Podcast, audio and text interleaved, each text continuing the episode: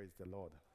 Turn your Bible with me as we begin to look at the message series for this, this, uh, this month. Matthew chapter 4, verse 17. Understanding the master key to greatness. Understanding the master key to greatness. I think I want to open by defining the meaning of greatness so we know where we stand. Greatness is not raising godly children. Greatness is not having a good job.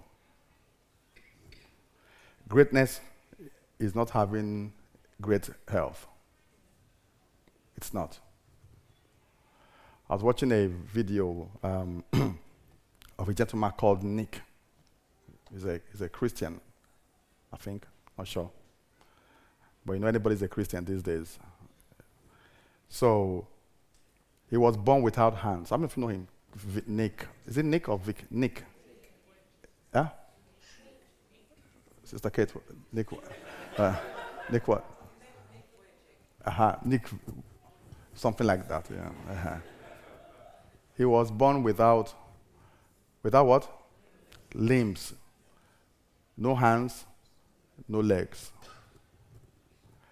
But he is greater than some that have a complete set. So greatness cannot be having two hands and two legs. Can be. Greatness cannot be having a career. Neither can, neither can greatness be being married. If it is being married, then certainly Jesus was not great. Neither was Paul. Greatness cannot be having a career. Neither can it be having a business. So, what is greatness? What does it mean to be great? What it means to be great is, to, is doing something meaningful with your life. You see, Nick is doing something meaningful with his life. So we are talking about him, even though we've never met him. I'm sure you have watched his video, maybe read his books. Greatness is doing something meaningful with your life. That's what greatness means. Has nothing to do with age, nothing to do with limbs, nothing to do with health, nothing to do with cars, buying a house, raising children, having a job, has nothing to do with running a business, nothing. You can be running a you can have a great business and be doing nothing meaningful with your life. Do you know how many professionals on six figures commit suicide every day. Do you know? Greatness is not being young. Do you know how many teenagers self harm every day? You know, the uh, number is so staggering, it, it's, it bothers our government. Greatness is not feeling happy do you know the number of people who are on antidepressants every day? Greatness is doing something meaningful with your life. So, Matthew chapter 4, from verse 17, we read From that time, Jesus began to preach and to say, Repent, for the kingdom of heaven is at hand. He began to preach and to say. So, verse 18, and Jesus, walking by the Sea of Galilee, saw two brothers. So, Jesus had a message. And his message was just one word. He said, Repent. He said, Repent. Jesus had only one message. He said, Repent. He said, Why should you repent? He said, Because the kingdom of heaven is at hand. Do you understand? So you need to repent. If you don't repent, you are not part of Jesus. If you don't repent, you are not part of Jesus. It is not church attendance that makes us part of Jesus. No. It is a change of heart. So to repent means change your heart. To repent means change your ways. Change it. Change it. And it was a message he held dearly to. In fact, so much so, he was on a, a recruitment drive to look for people who will repent and get others to repent. That is the message of the gospel. It's a change your heart. That's just one message. And my question to you today is Do you understand his message? Yes, congratulations. You made it to church this morning. But do you understand the message of Jesus? And the Bible says, and, and walking by the Sea of Galilee, he saw two brothers Simon, called Peter, and Andrew, his brother, casting a net into the sea, for they were fishermen. Then he said to them, Follow me. I will make you fishers of men. Follow me. I will do something great with your life. Follow me. I will help you make something meaningful out of your life. The same way He's calling you today. Verse 20, I love verse 20. The Bible says there's no argument. No if, but, e, i, a, u, e, o. You know. It says they immediately responded to his message. They immediately responded to his call. Is that you this morning? Have you responded yet? Have you? See, being in church does not equate to response. He said, repent. Change your ways. That's my message. I need you to buy into your message.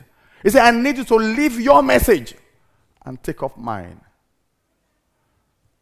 And I will help you do something meaningful with your life. Verse 21 Going on from there, he saw two other brothers, James and the son of Zebedee, and John, his brother, in the boat with Zebedee, their father. This one, they had a family business. It was nice. Like many of you have family businesses, or you have businesses that you think your children will inherit. you know, it's very different. If you are going east, they will tell you they are going west. They are a family, they have something going on. And the Bible says he called them. He called them. Verse 21 He called them like He's called you. They were busy, they were professionals like you are today. I mean, just look at you guys. You guys are so smart, so beautiful, so handsome. Many of you are so clever, so intelligent. I mean, many of, some of you have more degrees than a thermometer. I mean, I'm telling you. Some of you have, you know, you have uh, chains of degree, BA, BSc, and, and, and rightly so, you are extremely busy. Come tomorrow morning, I mean, some of you get back home, you whip up your laptop, you send a report, you know, you email your teams if you have one, and you have your job description. You have something, you have something going. You're a very busy guy, a very busy girl, very busy woman, busy family. Just like I used to be too. I used to enjoy the trips on Monday morning Heathrow, back Gatwick on Friday. I used to love sitting on the boards. You know, I may not know what I'm talking about, but uh, I just talk anyway, you know. I had, I had the logo of the company behind me. You know, I walk into an environment, I love when I hear them whisper, He's from Oracle. I say, Yeah, you got that right. I'm from Oracle. It was nice. And before then, that was a different kind of call. And I'll talk about types of call. But before then, I just love, I just love partying. You know? Just love partying. Me and my mates. You know, was then back in the day with my Jheri curls and dripping haircuts, They were like, man. You know what I mean? And I had a, and I have a very generous father.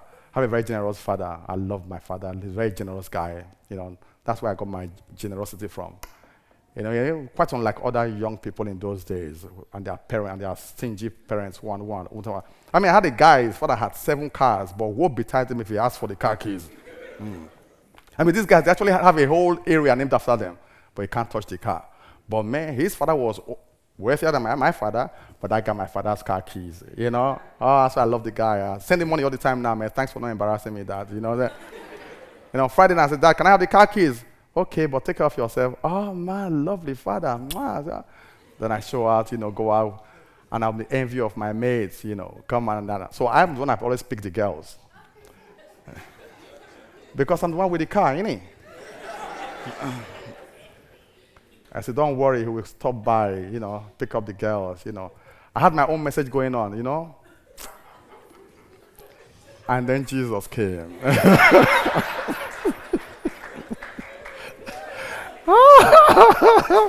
this Jesus. and then he came and he came and he called. Ah! What a timing. you have to call this time? You know, and I thought I escaped him. Came into church, you know, church was nice, you know. Uh, all the beautiful girls were in church. Okay, okay, okay, okay. It's all right. That's all right. I can see my this. Okay, no ugly ones around here. Okay, that's all right. Okay. You know, I check out that sister. That sister is fine. What do you do? Say, oh, I'm a doctor. Man, a doctor. You are a sister. Man. I just, so when I came into church, thought I was in heaven. I mean, these girls are beautiful and they've got God. I mean, you get born again. That's why I came. Are you see my wife? You don't find those type in nightclubs now, innit? If you find in a nightclub, I mean, with your drug-filled head, how do you see that kind of person? you can't, you can't see that. No. These ones are made in heaven, man, I tell you. They're the best are in church, isn't it? Well behaved, well cultured, they love Jesus. What else, man? Not the one you go marry one moped where you are at work, you don't know what she's doing with the milkman. Man.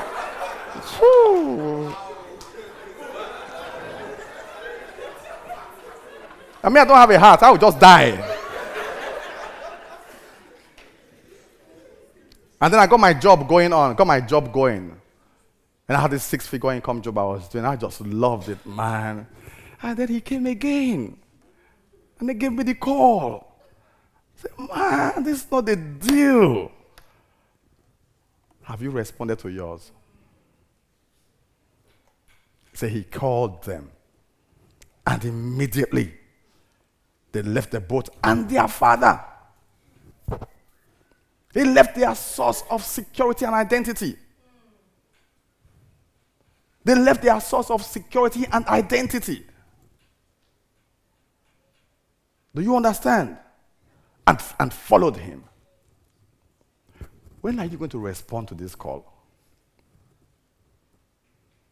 I know you are busy. He's saying, swap your message for mine. I know this career thing is very important. Every career has a message, every industry has a message. Every company has a message. Your job description has a message. He said, I want to swap your message for mine. Do you understand? Have you responded to it? And Jesus too was busy.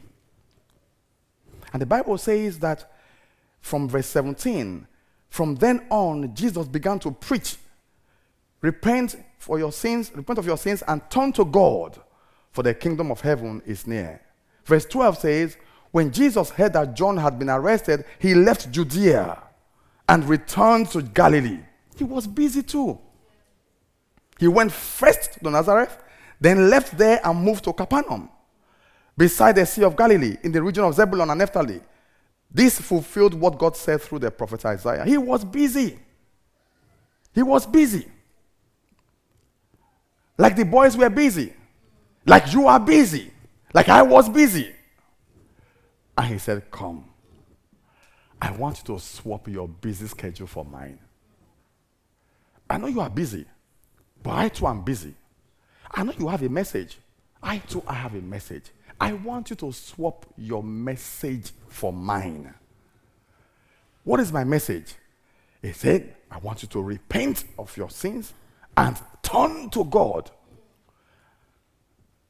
One. Two, help me go do the same. So, my question to you have you responded to that initial call? Repent of your ways mm. and turn to God. He said, When you do, I promise you this I will make something meaningful with your life. I will make something meaningful with your life. You cannot make something meaningful with your life by yourself. I know you have a successful career. I know you are a fisherman. I know you have a family business. Look at your boat. You know you guys are fishing. But he says, swap that message. I have a bigger plan for you. I want to, I want you to make something meaningful with your life. I want to make you great. Let's look at some types of calls this morning. And next week, we'll be looking at, we'll look at the different types of calls and we'll look at how you can identify your call next week. Because until you respond to this call, this kinds of call, chances are that you cannot do something meaningful with your life. You cannot. You cannot. He said, Well, look at my, I'm raising my children, do something meaningful with, them, with my life. And then when they grow, they will move out of your home. So that can't be it. Oh, I have this nice job I'm doing right now, like I'm traveling around the world, like I'm traveling around the world now. What if they make it redundant? So that can't be it. Have you heard what's happening in Nissan with Nissan? I said when Nissan goes, then all the Japanese cars will go. Have you thought about the ricochet effect of that action? So it cannot be your job. It can't be. Oh, is it your money? Well, I've lived in England long enough now for 21 years to see economy bu- bubble up and bust. So it can't be that. Are you happy? Happiness is a function of fulfillment. Are you fulfilled? We can only be happy and fulfilled when we do something meaningful with our lives. Is your life meaningful? 24 hours a day. Let's look at the last 24 hours. Is it meaningful? Is it meaningful? Last 24 hours for me was meaningful. I spent I spent 4 hours with about 20 32 people in the morning helping them craft out goal and planning, and I spent time praying for all of them. 32. Because that's what God has called me to do. By 9 p.m., I had on that bunch 24 of them. So in one day, I trained 56 people. So are you happy? How about the last 24 hours? What meaningful thing did you do? Who did it benefit? Is it in line with God's purpose for you? Okay, scratch the last 24 hours. How about last 48 hours?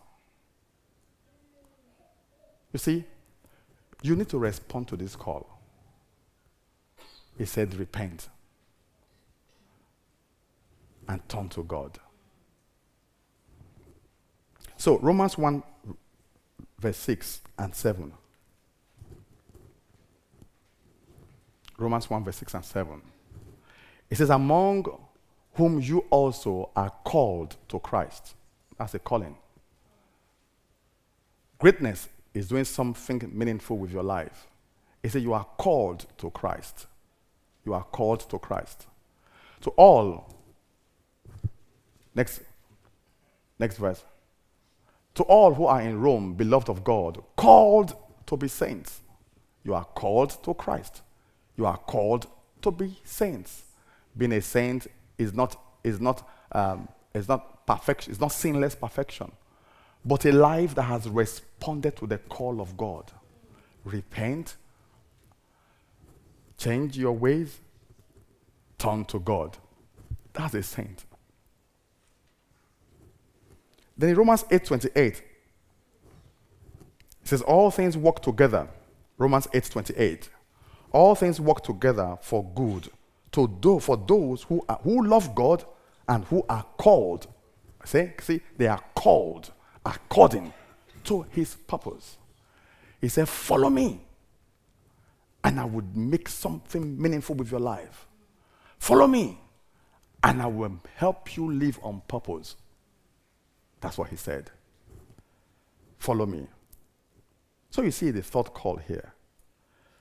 Then also in 1 Timothy chapter 2, verse 4, it says, God desires everyone to be saved and to come to the knowledge of the truth. That's on that call for you. That you come to the knowledge of God's truth for you. Then you can do something meaningful with your life. And lastly, 2 Corinthians chapter 5 from verse 17 to 20 says, So if anyone is in Christ, he is a new creation. A new creation. Old things have passed away. Behold, all things have become new. It is not a hybrid. It says, Follow me, and I will make you great. I will make you do something meaningful with your life. And they responded immediately. You see, there are three ways you respond. You can respond immediately, like they did. And then you drop your message. And embrace, and then you change your heart. You accept Him, and then do His biddings. And then help Him fulfill His vision, which is get others to repent and turn to God. That's the assignment. The second way you respond is to drag it out. For example, you come to church, but you have not accepted his message. You have heard his call, but you are still negotiating. Or you've heard the call, you understand what it means, but you want to try and ride two horses at the same time. Hold on to your way of life, and then hold on to Christ's way of life. That's a hybrid. You can't do hybrid. You see, we see what happens to those who do hybrid in Revelations. He said, You are neither hot nor cold. He said, I will spit you out of my mouth. Then there is a third response. The one that just draws blank. You're like, I have no clue. So which one are you? But the heart I want you to have is a heart that responds immediately. Because Jesus is calling you. He's calling you. You fit the profile of the one who can carry his message. You are busy. You have a career. You have a job. You have a business. Or at least you aspire to have one. You have a family. He said you fit the bill. Do you understand? Praise the Lord. Next week, we'll be looking at the different kinds of calls. And I pray that, as we do that next week, you will find yourself in it. Amen. So that you can do something meaningful with your life. Right?